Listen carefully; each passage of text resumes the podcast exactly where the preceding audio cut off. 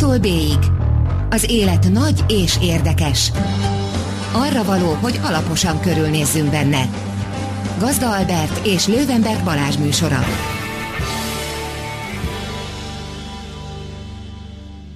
Jó estét, drága hallgatók! Ez itt az A-tól B-ig, az élet nagy és érdekes. Lővenberg Balázs vagyok. Én pedig Gazda Albert. Mai vendégünk Sákovics Diana pszichológus. Jó estét! Aki már volt vendégünk. Egyszer.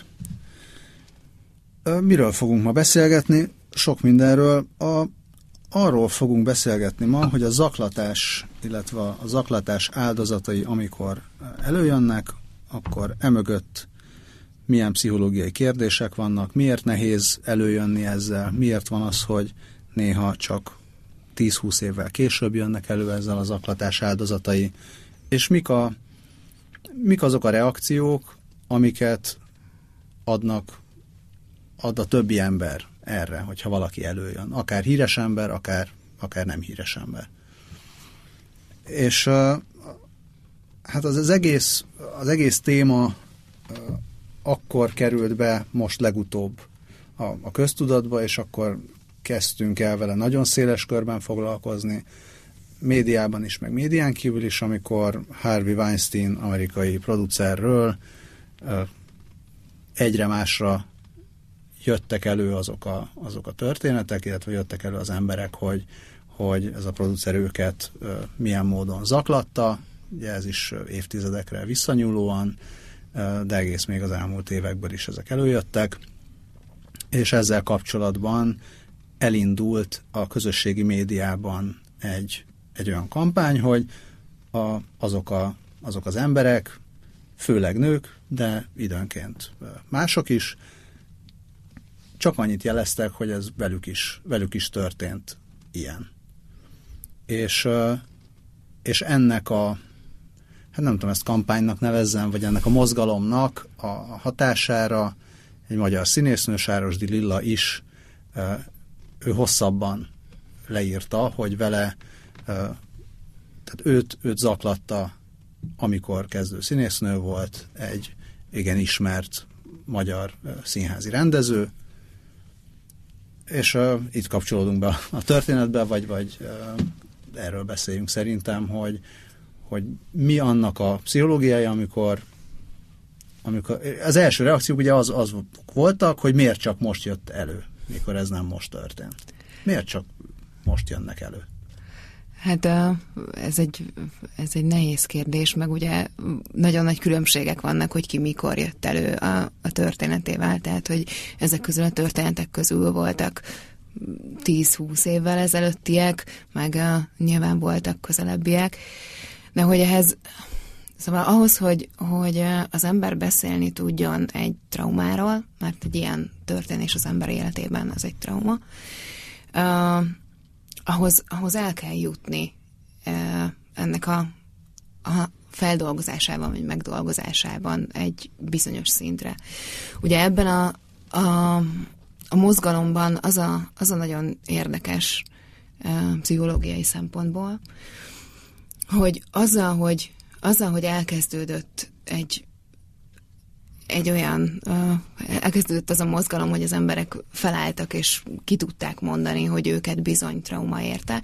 Ezzel gyakorlatilag egy olyan közeget teremtettek, egy olyan társas támogató közeget teremtettek, amiben valószínűleg sokkal könnyebb kimondani azt, hogy igen, ez velem is megtörtént.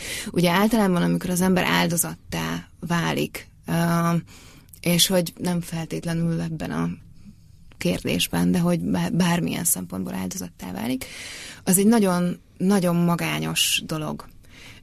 Hogy az ember egyedül marad a, a fájdalmával, a, ezekben az esetekben a bűntudatával, a, a szégyenével. Egyáltalán nem triviális az, hogy ez mással is megtörtént például, vagy mással is megtörténhetett, és mivel ez egy ez egy szégyen teljes dolog, ez egy fájdalmas élmény, amiről nehéz beszélni. Az emberek ezeket nagyon sokszor ugye teljesen magukba folytják, és el, elszigetelődnek ezzel a, a problémával másoktól. Attól, hogy nagyon sok ember képes volt felállni, és azt mondani, hogy igen, ez velem is megtörtént. Ezzel ezzel viszont kialakult egy olyan légkör, amiben egyrészt az ember felismerhette, hogy lehet, hogy nincsen egyedül, és az, ami nagyon régóta feszítette, azt most végre kimondhatta, vagy legalábbis jelezhette a környezete felé, hogy ez, hogy ez bizony vele is megtörtént. Tehát, hogy, hogy alapvetően szerintem a miért pont most kérdésre a válasz az részben az, hogy most van egy olyan társadalmilag részben támogató közeg, ami ezt lehetővé tette.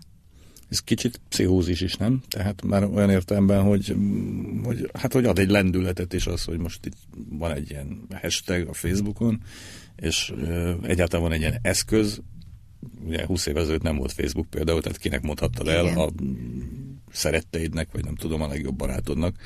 Most pedig el tudod mondani az egész világnak, mert csinálsz egy hashtaget, leírsz két mondatot, és és nem, nem tudom, tehát nem látják, hogy elpirulsz közben, vagy hogy rosszul érzed magad közben, vagy, nem, vagy hülyeségeket beszélek? Nem, nem, hogy alapvetően, alapvetően a közösségi médiában az ilyen jellegű megnyilvánulás az védelmet is nyújt, de közben ott van az, hogy hogy igen, ezt az ember leírja, de hogy a legközelebbi ismerősei, barátai, családja, akik egyébként szintén látják a Facebookon, azok is megtudják, és ugyan erre nem tudok konkrét példákat, de szinte biztos vagyok benne, hogy nagyon sok emberről a, a legközelebbi ismerősei is így tudták meg, hogy, hogy, hogy érte ilyen élmény, vagy szóval, hogy érte ilyen tapasztalás. Hát igen, végül is kiteszed a legféltettebb titkodat egyébként a kommenteknek is mondjuk, vagy a reakcióknak is. Igen. És, és talán volt egy olyan nagyon uh, szép tulajdonsága is, vagy egy olyan nagyon, hát így az előjövetelt megkönnyítő tulajdonsága is, hogy itt nem kellett részleteket leírni. Tehát egy nagyon kis lépést meg lehetett tenni, hogy az ember talán könnyítsen magán. Lehet, hogy ez is, ez is hozzájárulhatott. Viszont volt egy olyan érdekes momentum is az egészben, hogy, hogy nagyon sokan, főleg férfiak, azzal, tehát most szembesültek először nem csak azzal, hogy esetleg nekik van ilyen ismerősük, hanem hogy talán az a kisebbség a nők között, aki, akit nem ért soha ilyen élmény, és akkor kérdés, hogy ezt ki, ki hogyan kezeli. Tehát ez csak a látszat, nem? Tehát ugye nem, nincsen statisztikánk erről. Nem, nincsen. Nincsen. Tehát ez csak egy benyomás, ami a dolog tömegessé válása miatt is lehet. Tehát nem mondom azt, hogy azt mondtam, hogy ez a kisebbség, az persze nyilvánvalóan a egy levegőben lógó kijelentés, de hát az is, hogy a többség. Tehát, hogy ugye nem tudjuk igazából, tehát azt látjuk, hogy valóban sok ilyen eset van, de ezt a dolognak a idézőjelben mondom, kampányszerűsége is elődészheti, vagy kelthet egy ilyen képzetet. Igen, igen, igen.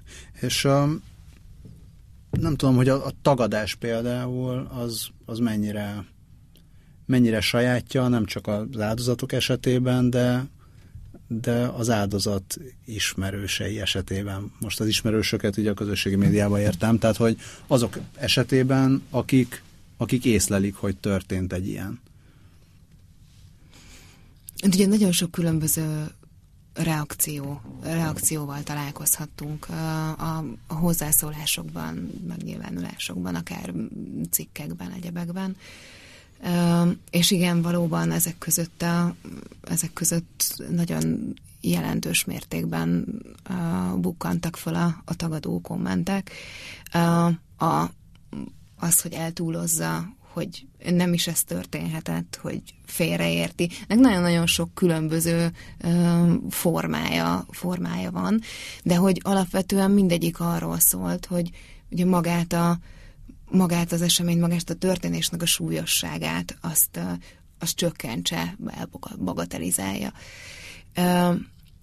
Alapvetően ez pszichológiai szempontból leginkább egy védekezés nagyon nehéz azzal szembesülni, hogy, hogyha azt látjuk, hogy ez a világ, amiben élünk, ez egy olyan hely, ahol az ismerőseink egy részével, a szeretteink egy részével ez megtörténhet.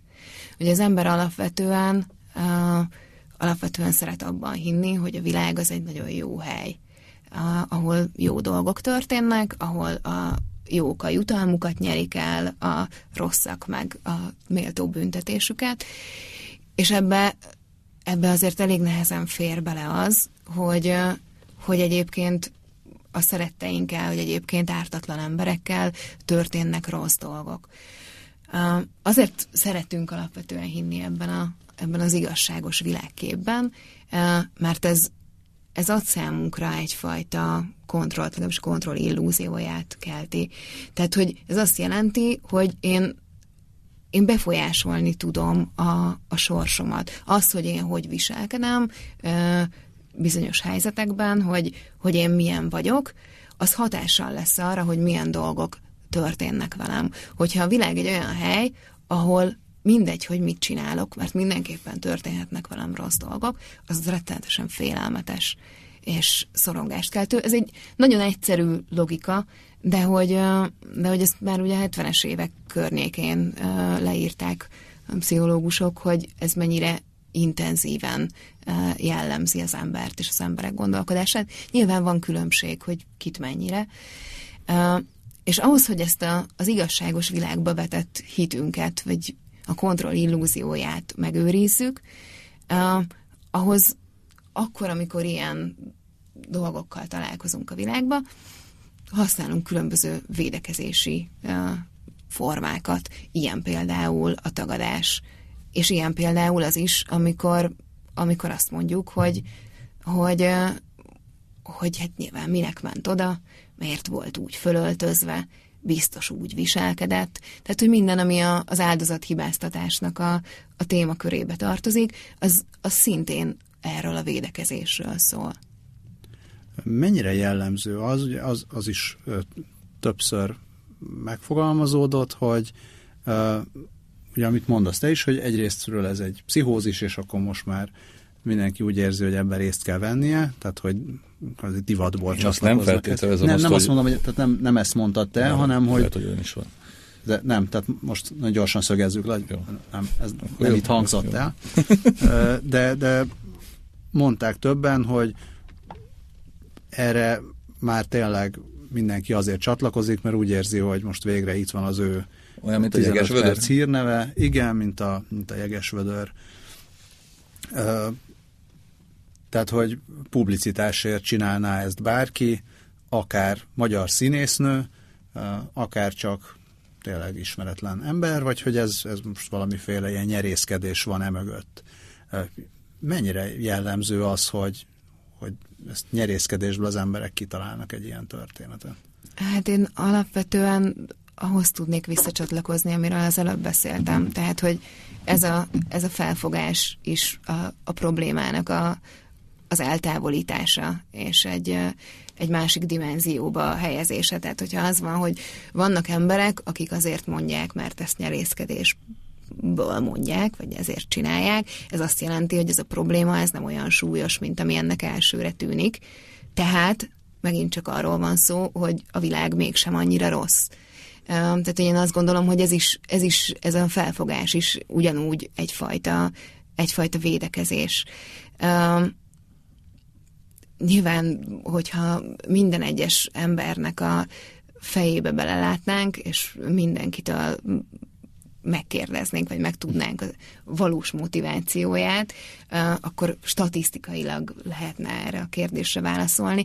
De én úgy gondolom, hogy abból a szempontból nem releváns, hogy félreviszi alapvetően ezt az egész témát, hiszen megint nem csinálunk mást, mint, mint egy ilyen intellektuális távolságot tartunk a, a történtektől. Azzal együtt, hogy egyébként szerintem azért lehet, hogy tévedek persze, tehát azért nem zárható ki, hogy legyen olyan is, aki egyébként hát kitalál egy történetet. Tehát az is előfordulhat az interneten napjainkban, csak ugye a, nyilván az a kiinduló pont, hogy hát nem feltétlenül az a jellemző.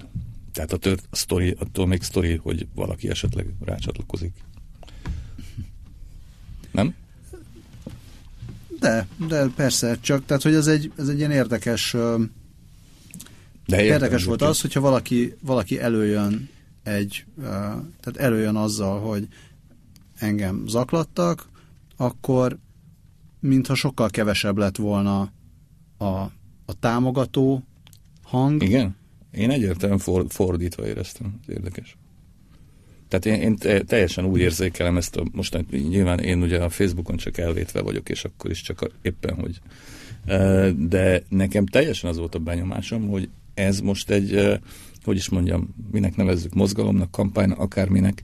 Tehát, hogy ez, ez egy kifejezetten széleskörű társadalmi támogatottságot élvez most. Nekem ez a benyomásom, hogy a tagadás az sokkal kevésbé van jelen, mint a nem tagadás. Nektek más a benyomásodok? Alapvetően én, én úgy érzem, én, én sokat, so, sokat olvastam a Facebookon ezzel kapcsolatos kommenteket. Nagyon kiugró az, amikor valaki valaki negatív. Tehát, hogy itt megint csak arról van De szó, akkor hogy, egyet, hogy én nem tud, igen, hogy ezt nem tudnám megmondani, mert, mert, mert tényleg az van, hogy, hogy hogy az ember, én legalábbis azt érzem, hogy erre a, a természetes reakció az a, az a támogatás, és amikor valaki erre máshogy reagál, akkor az nyilván, nyilván szemet szúr. És ez, ez azért torzítja azt, hogy, hogy mennyire lehet, tehát, hogy mennyire lehet megítélni azt, hogy mennyi támogatása van, meg, meg mennyi, mennyi tagadás van ebben, de abban viszont abszolút egyetértünk, hogy, hogy szerintem ez egy, ez egy nagyon fontos fontos mozgalom most. Tehát, hogy valószínűleg társadalmi szinten ez azért az, hogy ez, ez az egész téma be tudott kerülni így a, a közbeszédbe gyakorlatilag,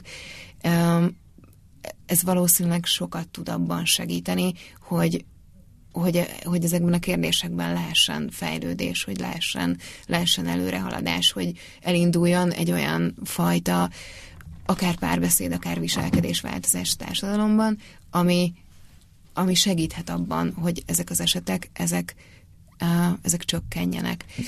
Pont ezt akartam mondani, tehát az, amiről mondjuk szó van akár Weinstein esetében, akár a magyar főhősök esetében, megint használtam egy triple idézőjelet, csak nem hallatszik, tehát az vagy nem, vagy sokkal kevésbé vagy sokkal nehezebben történhet meg a jövőben. Tehát igazából a történet számomra erről szól. Leszámítva nyilván a konkrét, konkrét eseteknek a, a nem tudom, tragikumát.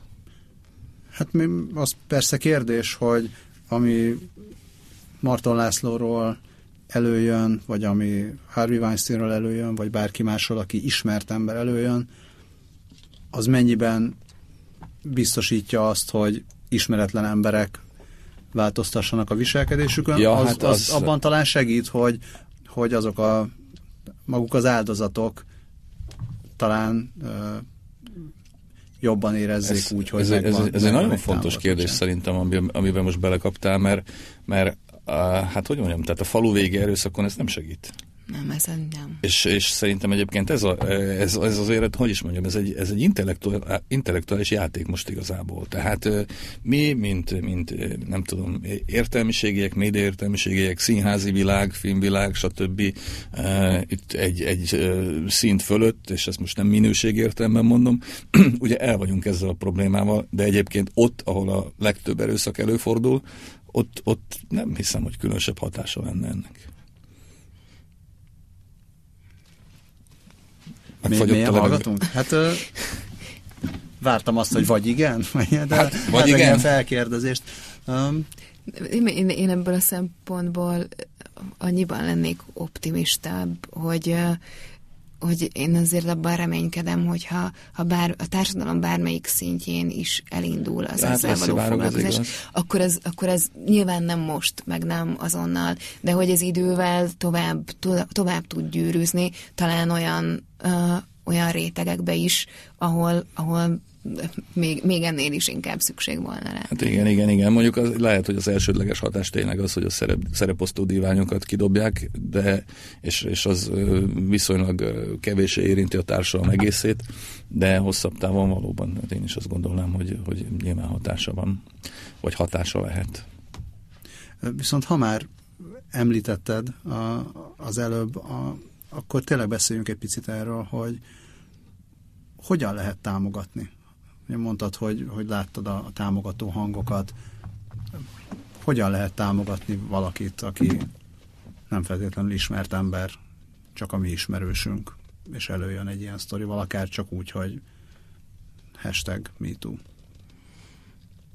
Hát alapvetően azt hiszem, amikor, amikor ez, ez a közlés, ez a közösségi médián keresztül történik, uh, akkor alapvetően ennek az eszközeivel tudunk mi is élni. Tehát, hogy, hogy nyilván bármi, bármi olyan dolgot jelezni erre az adott posztra, bármilyen kommentet mondani, akár egy lájkot nyomni, vagy, vagy bármit, amivel, amivel azt tudatjuk, ő tudatja, hogy ez vele megtörtént, mi pedig tudatjuk azt, hogy ezt így vettük, és hogy elismerjük azt, vagy tiszteljük azért, hogy ő képes volt ezt kimondani, vagy kiírni. Itt szerintem ezekben az esetekben ennél sokkal többet nem tehetünk. Azokban az esetekben viszont, amikor, amikor ez mondjuk egy személyes beszélgetésben jön elő, és bár erről sincsenek adataink, meg nem láttunk bele a, az otthonokba, hogy mi történik, de hogy én arra tippelnék, hogy, hogy itt a mozgalom mentén valószínűleg sokan mesélték el a történetüket, tehát azon kívül, hogy kiírták, azon kívül lehet, hogy ezt, ezt elő is hozták, és meg is osztották ismerőseikkel, szeretteikkel, családtagjaikkal. Um, és az viszont egy nagyon fontos kérdés szerintem, hogy ezekben a helyzetekben hogyan tudunk viselkedni. Uh, ugye, hogyha elképzelünk egy ilyen helyzetet, ez nem egy, hát ez ugye egyik fél számára sem egy könnyű helyzet.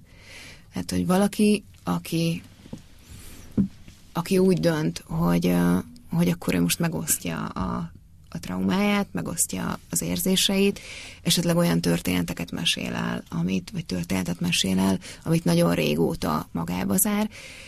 Ez egy nagyon nehéz lelki folyamat, főleg akkor, hogyha ez így először történik, hogyha még ezt sosem, sosem csinálta. Egyrészt azért, mert nagyon közelivé válik a történet. Ugye az ember hajlamos arra, hogyha valami rossz dolog történik vele, azt úgy elássa, elássa magába, és így nem gondol ebbe bele a, a, a mindennapokban, nem ez jár a fejében. Akkor, amikor mesél róla, akkor, akkor közelebb kerül a mindennapokhoz, a, a valósághoz, e, újra át tudja élni az ezzel kapcsolatos érzéseit. Tehát, hogy ez egy, ez egy nagyon megterhelő lelki folyamat az egyik oldalról.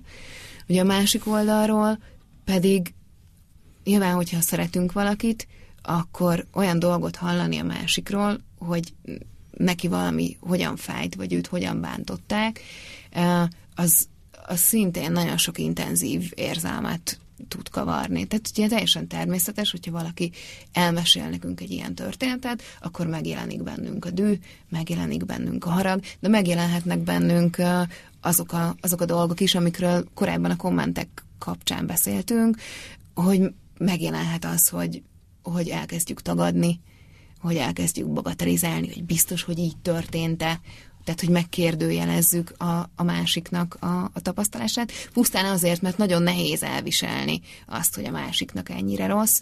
Na, nagyon sokszor előfordulhat az, hogy elindul egy fajta védekezési folyamat, hogy oké, okay, hogy ez történt veled, de hát nem minden férfi ilyen. Tehát, hogy automatikusan ebbe a védekező pozícióba kerül az ember.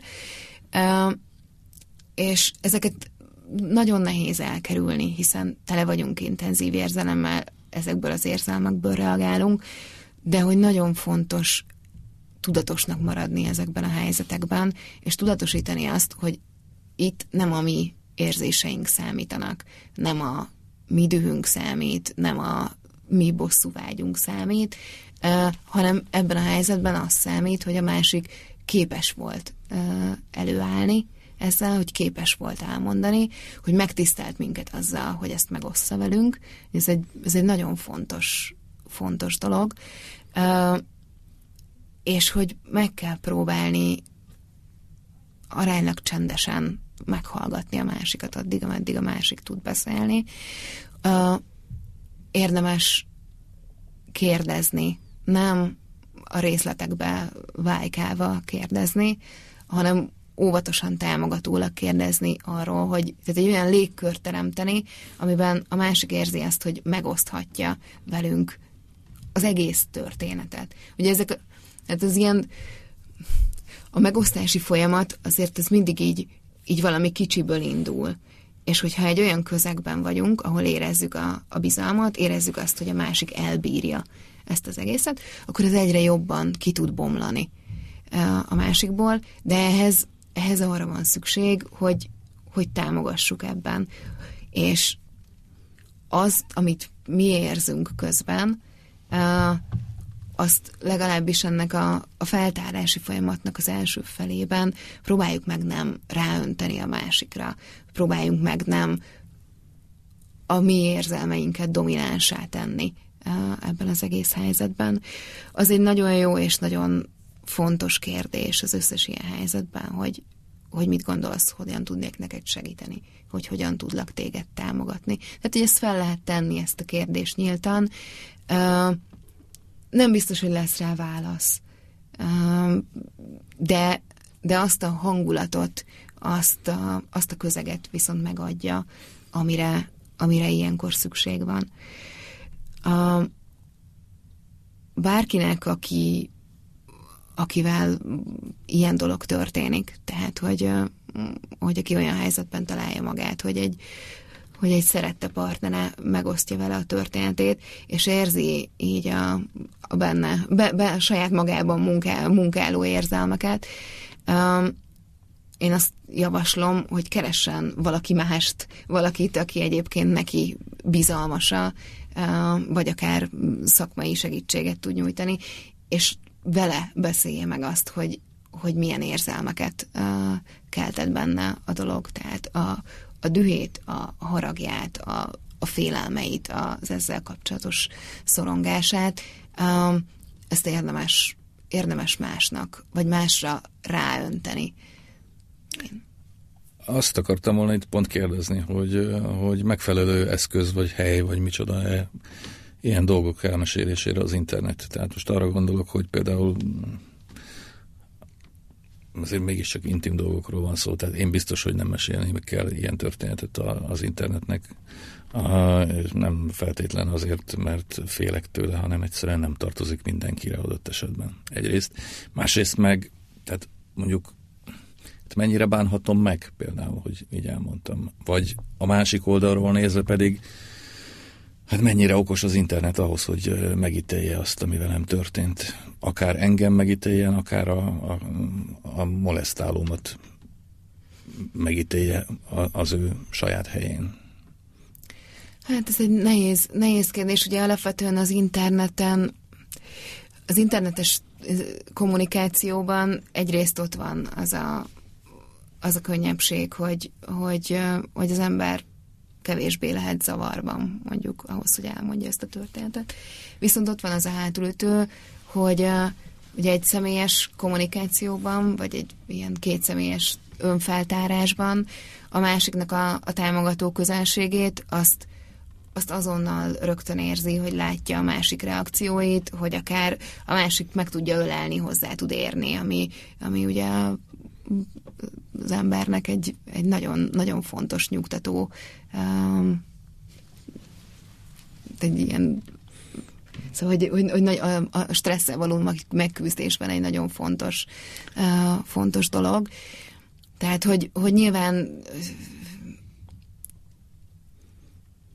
én azt gondolom, hogy ha az ember az egész történetét el szeretné mesélni, uh, akkor, akkor valószínűleg jobban jár, akkor, hogyha ezt személyesen, személyesen osztja meg.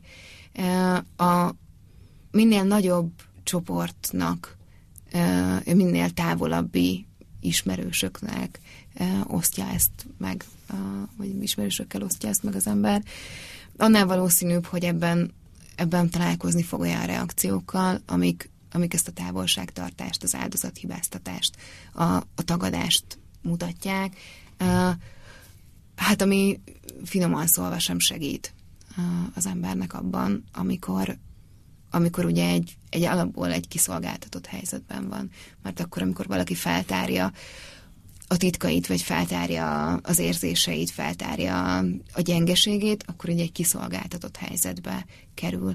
Hogyha ha ebben, ebben nincs olyan közeg, ami őt megtartja, akkor ez mindenképpen fájdalommal tud járni.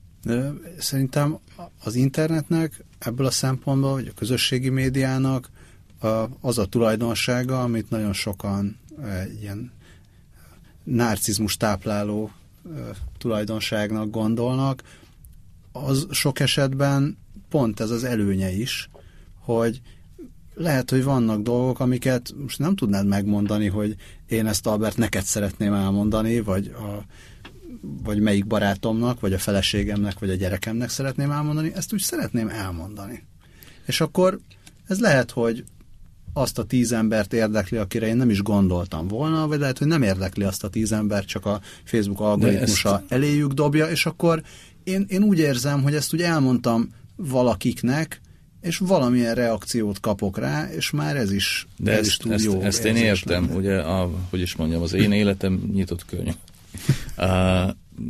Nagyon sok szöveget írtam önéletrajzi elemekben bővelkedve, de biztos, hogy vannak olyan történetek, amiket nem mondanék el, vagy nem mondtam el a cinken, meg nem mondanék el most sem az interneten, vagy az újságban. És ezek a történetek szerintem jó részt egyébként ilyenek. Tehát, de mondom, ez az én személyes véleményem, aki tényleg, mert tényleg majdnem minden történetet elmondtam már, biztosan még néhány, amit nem, de azt majd lehet, hogy elmondom máskor, vagy elmondom egy könyvben, vagy nem tudom. De mondom, hogy, hogy ez a része, tehát ez a, ez a hát ez, ezek tényleg intim dolgok, no hát nem, nem tudok másképpen fogalmazni. Tehát ezt én nem dobnám oda, több szempontból sem, tehát egyrészt, mert mondjuk tartanék attól, hogy tényleg engem hogy ítélnek meg, vagy akár hogy szeretnek, tök mindegy. És másrészt egyébként, és erről nem szoktunk beszélni, hogy, hogy annak, aki mondjuk 20 évvel ezelőtt elkövetett valamit, annak is van egy saját élete, ami baromira nem olyan, mint 20 évvel ezelőtt, és az ő mostani életét dobom oda az internetnek, hogy ítélkezzen fölötte. Én ezt is problémásnak érzem egyébként. Vagy nem? Hogy azt kérdezed, hogy te ezt problémásnak érzed? Nem. Tehát, hogy ti nem, nem, ér, nem érzit, vagy nem tudom, hogy egyáltalán értelmesen mondtam el, hogy mire gondolok. Én nagyon kíváncsi vagyok, hogy ti mit gondol erről. Mármint konkrétan e- erről a rész, tehát a második részéről. Ja, hát az első... Hogy mennyire, ez például, igen, tehát mennyire fontos, hatalmas kérdőjel beformálódik az arcom, ezzel foglalkozni annak, aki szeretné elmondani ezt a történetet, hogy vajon ez a történet elmondás kit hogyan érint. Fog foglalkozni. Tudom konkrétizálni, és Marton Lászlónak például van egy hat éves kislánya, most fog iskolába menni, vagy most első, és ezt nem tudom. A, ez egy, vele, vele például hogy fognak bánni az osztálytársai. Most jó, mondjuk hat éves gyerekek talán nem fogják fel egyébként, hogy mi történt. De itt ugye szétesik valami, aminek olyan nagyon sok közel nem biztos, hogy van a 20 vagy 30 évvel ezelőtt történtekhez. Tehát valamilyen szinten nyilván van, de azért elég távoli ott. Hát kérdés az, hogy ezzel Marton László foglalkozzon, vagy Sáros Lilla foglalkozzon, vagy Persze. a kommentelő hát, foglalkozzon. Vagy, vagy mi foglalkozzunk. Igen. Nem csak mondom, tehát nagyon komplex történetek, nagyon bonyolult emberi életek vannak földobva az internetre, ami aztán ugye villámgyorsan ítélkezik, és nagyon egyszerű módon. Szerintem akkor én most ezt úgy picit, picit úgy um, le, leegyszerűsíteném, vagy nem leegyszerűsíteném, de úgy, úgy tényleg kérdésé fogalmaznám. Már fogalmaztam is. Hogy, hogy aki, aki úgy érzi, hogy előjönne ezzel a történettel, és eszébe jut az, hogy jó-jó, de mi a helyzet az én zaklatommal, aki az elmúlt húsz évben már más utat járt be, és van egy hat éves. Ez se biztos. Tehát, vagy nincs. Az, de, hogy ez egy azért nagyon nehéz kérdés, mert ez alapvetően nem egy pszichológiai kérdés, hanem egy morális kérdés, és innentől kezdve ezt nyilván minden esetben így a, az adott helyzet és a benne szereplő személyeknek a működése fogja meghozni, hogy mi erre a jó választ. Tehát, hogy én azt gondolom, hogy erre nincs válasz, és pszichológusi minőségben nem is tudnék erre, erre semmilyen, semmilyen konkrét választ mondani. Azt, azt tudjuk az emberről, tehát hogyha mégiscsak pszichológusként akarom ezt az egész kérdést megközelíteni. Pszichológus is ember. Valóban, nem is működne máshogy. Uh, szóval, hogy, hogy nyilván tudjuk azt, hogy a, az emberek változnak uh, az életük során. Tehát, hogy a személyiségünk az változik, fejlődik, érik. Mindenkinek vannak az életében olyan dolgok, amiket, uh, amiket megbánt, vagy legalábbis én azt gondolom, hogy a legtöbbünknek vannak ilyen dolgok az életében. Tehát a változás lehetősége az benne van a, a mindenkiben. És azt hiszem, hogy pont. Tehát, hogy én, én, én ennyit, ennyit tudnék erről mondani. Um, és mi a helyzet azzal, hogy megint csak akkor kicsit ugyanebből, ugyanebből elindulva, hogy um, amikor nem az, nem az áldozattal foglalkozunk, uh, hanem például azzal, hogy akiről, és itt most az ismert, ismert zaklató, akiről volt korábban egy véleményünk, most ezt a véleményünket meg kellene változtatnunk, vagy pedig a, az ő életművével kapcsolatos véleményünket meg kéne változtatnunk, és e, ez iránt érzünk valamit. És akkor most Marton László az, az egy ember, Harry Weinstein is egy ember, de hát több... Hamarosan lesz egy másik színházi ember, még nagyobb botránya.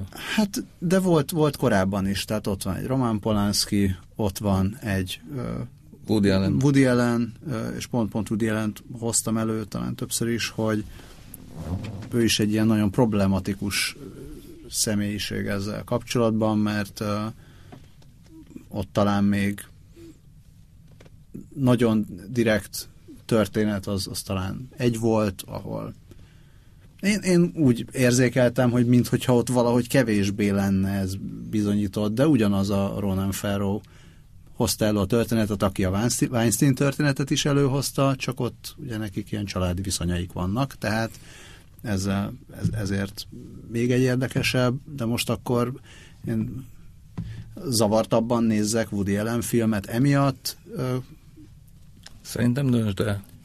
Persze, döntsem el, csak most nagyon jó, hogy itt van a stúdióban pszichológus, hogy, hogy mi ennek a pszichológiája? Szét, szét tudjuk választani az életművet, miért nem, miért nem tudjuk szétválasztani, és miért, miért érzem zavarban magam, hogyha Woody Allen filmre gondolok, vagy hogyha most a ponyveregényt újra akarom nézni. Én nem érzem zavarban magam. Miért van köztünk különbség? Igen, ez egy, ez egy nagyon jó kérdés. Én azt kérdeztem volna, hogy, hogy miért is akarjuk szétválasztani a dolgokat. Tehát alapvetően, hogyha ha belegondoltok abba, mondjuk gondoltak bármelyik köze, közeli szerettetekre, partnerre, gyerekre, látjátok benne a jó, meg a rossz tulajdonságokat. Tehát, hogy minden, minden ember, tehát, hogy nincsenek, nincsenek tisztán jó, meg tisztán rossz emberek. És tudjuk azt, hogy, hogy van, aki van, aki ebben kiemelkedő, másban pedig, pedig nem. Tehát, hogy ugyanígy, ahogy egyébként képességekben vannak különbségek, ugyanúgy viselkedésbeli különbségek is vannak emberek között. Én azt gondolom, hogy, hogy nem látjuk ezeket az embereket soha teljes emberként, hiszen nem ismerjük őket, nem ismerjük Woody allen tudunk róla dolgokat, látjuk a filmjeit, tudunk róla, tö, róla történeteket, tehát ilyen információ darabkáink vannak róla. Én nem gondolom feltétlenül, hogy ezeket jó meg rossz dolgokra kell széthasítani, és azt mondani, hogy hogyha mondjuk ő csinált valamit, ami, ami rossz, az elnyomja azt, ami, amilyen jó dolgot csinált az életben. Tehát, hogy attól még egy Woody Allen film egy nagyon jó, meg fontos film lehet, hogy ő egyébként hogyan, hogyan élt, vagy mi történt az ő magánéletében, az már egy másik kérdés, hogyha mondjuk személyes kapcsolatba kerülnél vele, akkor, akkor ez a vele való viszonyodat hogyan befolyásolná. De szerintem így ebből a távolságból ez nem, ez nem egy lényeges szempont. Én ezt legalábbis így, így gondolom. Én is. Tehát uh, ezt a konkrét esetekre mondjátok, vagy pedig, vagy pedig ez, ez egy általános helyzet, hogy a művész, hogyha létrehozott egy művet, ami nekem már valamikor tetszett, akkor utána művész akármit csinál, vagy akármi derül ki róla a magánéletében, az nem nagyon befolyásolja azt, hogy a, azt a korábbi művet mennyire élvezitek, vagy mennyire tetszik, vagy eszetekbe hát jut el, hogy függ. miket olvastatok? De nem, tehát én ezt nem gondolom, hogy teljesen tudod magadat függetleníteni tőle egyébként. Tehát most, hogyha Woody Allenről kiderülne, hogy nem tudom, egy, tényleg egy sorozatgyilkos, és az összes gyerekével ezt csinálta, meg azt csinálta, vagy esetleg antiszemita, vagy, vagy jobbikos, vagy nem tudom. Tehát most ez nyilván valamennyire árnya, de egyébként attól, még, bár mondjuk az 50-szeres gyilkos aztán túlzás, de, de alapvetően most bocsánat, tehát az, hogy a nevelt lánya miatt elhagyta 20 évvel ezelőtt a mm, feleségét, de az nyilván akkor megütközést keltett egyébként. Ronan Ferro azt is állította, de, hogy őket zaklatta. De... És erre mondtam, hogy ezt nem tud. Tehát ez, ez amit ilyen hát fura, igen, persze, nem tudunk persze, kezdeni, persze, de, de ezért így a Woody Allen-től most így el jó, de hát most itt, akkor ponyvaregényt mondtad, most az, hogy Harvey Weinstein volt a ponyvaregénynek a producere, hát az, az aztán baromira nem érdekel. Tehát semmilyen módon nem látom a ponyvaregényben tükröződni az ő e, zsírsertés természetét. Tehát nincs, nincs ott jelen szerintem. Hát most Tarantino csinált egy filmet, Weinstein összegyűjtötte hozzá a pénzt, hát kezit csókolom. Tehát most ettől, ettől nem hiszem, hogy bármilyen módon egyébként újra kellene értékelnem azt, ahogyan 94-ben éreztem magam, amikor kiléptem a metró moziból. Tehát mindent a maga helyén és a maga idejében szerintem ebből a szempontból, de mondom, tehát nyilván alapjában véve a filmet ítélem meg, de valamilyen szinten hozzárakódik az, amit arról az emberről gondolok, aki ezt a filmet elkészítette, de hát még egy csomó minden hozzáadódik. Tehát persze, mit tudom én, hogy mondjuk nézek egy Alföldi Robert rendezést, akkor eszembe jut, hogy annak idején a TV2-ben milyen borzalmasan vezette a reggeli műsorokat, és ezt nem tudom például leválasztani teljesen róla. De hát azért igyekszem. Hogy egy teljesen más példát mondjuk. Marton Lászlóról, amikor ugye először névtelenül mondta Sárosdi Lilla, amit nem Sárosdi Lilla mondta névtelenül, de hogy Sárosdi Lilla nem nevezte meg azt a színházi rendezőt, akivel kapcsolatban ő elmondta azt a, a, a zaklatás történetet. Később, és akkor mondták, hogy de miért nem nevezi meg, utána megnevezte, akkor mondták, hogy de miért nevezte meg, és akkor jöttek elő azok a reakciók, hogy hát Marton László évtizedekig mekkora nagy ember volt, és milyen jó dolgokat csinált, és uh, ismertebb emberektől is, színházi emberektől jöttek, uh, hirtelen úgy érezték, hogy meg kell védeni valamitől. Nem sokan. Nem sokan, de tehát volt, ugye, volt, Nagyon Radnó, volt Radnóti Zsuzsa, uh, Verebes és István. erre Verebes István, és még, még vagy Kornis ketten. Mihály, tehát ők mind úgy érezték, és a, ami a, mondjuk a Verebes István, ő aztán egy, tehát nála egy, egy külön érdekesség volt még, hogy ő nem csak a Martont védte, hanem még a Sárosdi Villát is gyakorlatilag azt mondta, hogy hát, hát az acél, acél Endrei útra lépett. Igen. Szóval itt, itt az emberek így a saját a saját ilyen képüket védik? Vagy, vagy miért, szóval miért, miért van az, hogy ezekben a megszólásokban valahogy szó sem esett igazából se az áldozatról, se arról, hogy itt azért akár bűncselekmény is történhetett. Miért kell, miért kell ennyire erősen ott, védeni? Ezt, tehát ott azért nem tartunk, tehát itt azért hetet, jegyezzük hetet, meg ezen a ponton. Tehát, hogy nem. Tehát ugye nincs Nincs, napi persze, tehát az, jó, akkor nem tudom, átfogalmazom. Csúnya dolog történhetett, ami, ami súlyos károkat okozott fiatal embereknek és nem fiataloknak egyaránt. Szóval miért, miért kell ennyire védenünk a, a mi kis idoljaink, nem tudom, ezeket a hát híres ezek, embereket. Ezekben az esetekben én azért azt hiszem, hogy, hogy akik a védelmére keltek, ők valahol úgy kiterjesztetten a saját világukat védték. Tehát, hogy nem, nem feltétlenül Hát, amit az elején is mondtál, viszonylag hosszan szerintem, nem? Tehát, hogy, de másfél pedig az meg, egy, az meg egy apró konkrétum, hogy itt azért jó részt olyan emberekről beszélünk, akik az ismerősei vagy a barátai. Tehát azért ez sem mindegy szerintem. Pontosan, tehát, hogy, hogy, hogy ezeknek az embereknek nyilván volt egy képük, ugye az előbb beszéltünk a, a másikról való információ darabkákról, meg puzzle darabokról. Most ezeknek az embereknek valószínűleg nagyon sok puzzle darabjuk volt. Uh, és amikor abban jön valami olyan, amit, amit vagy nagyon nehéz elhelyezni, mert egyáltalán nem passzol bele a képbe, vagy esetleg arról van szó, hogy, hogy akár akár lehetett ilyen sejtésük, de hogy vagy szóval, hogy hogy, hogy, hogy fogalmazzam ezt meg. Hadd segítsek, úgy is kérdezhetném, ugye megfordítva, mit csináljunk, hogyha ismerősünk előjött, hogy ő áldozat, mit csináljunk, hogyha ismerősünkről kiderül, hogy, elkövető. hogy, ő, hogy elkövető, vagy, vagy hát vádolják. Támogassuk? Ugye ők előjöttek és támogattak. Hát ez egy nagyon nehéz, nehéz, nehéz, megint csak egy morális kérdésbe csúsztunk bele. Uh, én hát szerintem... van egy pszichológiája is végül is. Én azt gondolom, hogy a természetes, ösztönös reakciónk az alapvetően első körben valószínűleg a, a másiknak a, a védelme lesz. Tehát, hogyha ő szeretjük és fontos nekünk, akkor, uh, akkor valószínűleg ezeket az információkat mi magunk tagadni fogjuk, hiszen pont ezért, mert nem nem fog ebbe a képbe belepasszolni.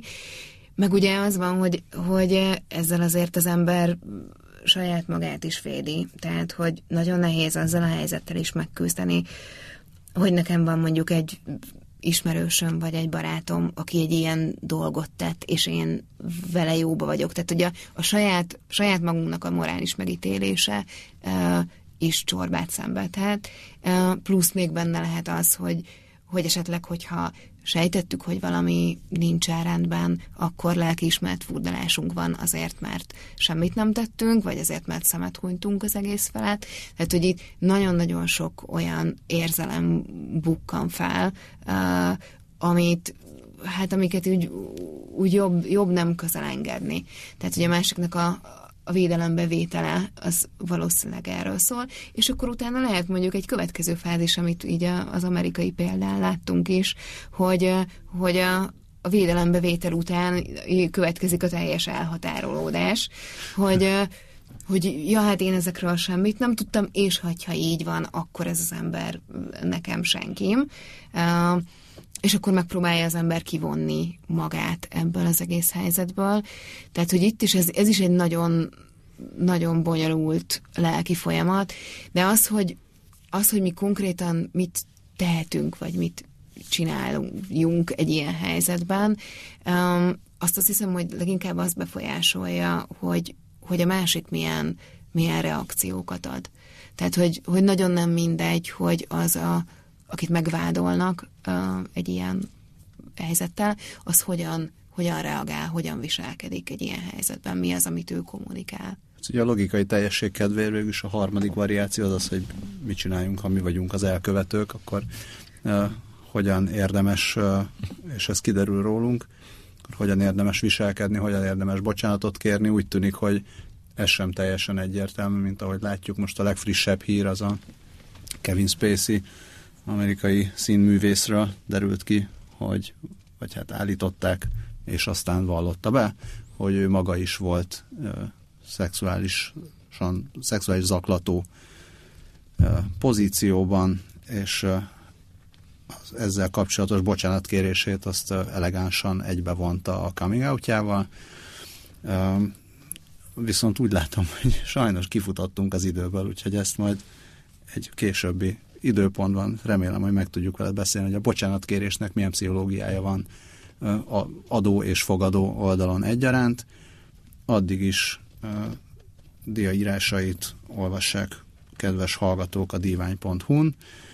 Minket hallgassanak szerdán este 8-tól, vagy az ismétlést vasárnap hajnali 5-től, téli időszámítás szerint mind a kettő, vagy pedig téli időszámítástól függetlenül lehet hallgatni a három kérdés podcastunkat a kast.hu oldalon. Köszönjük szépen! Köszönjük! Köszönjük!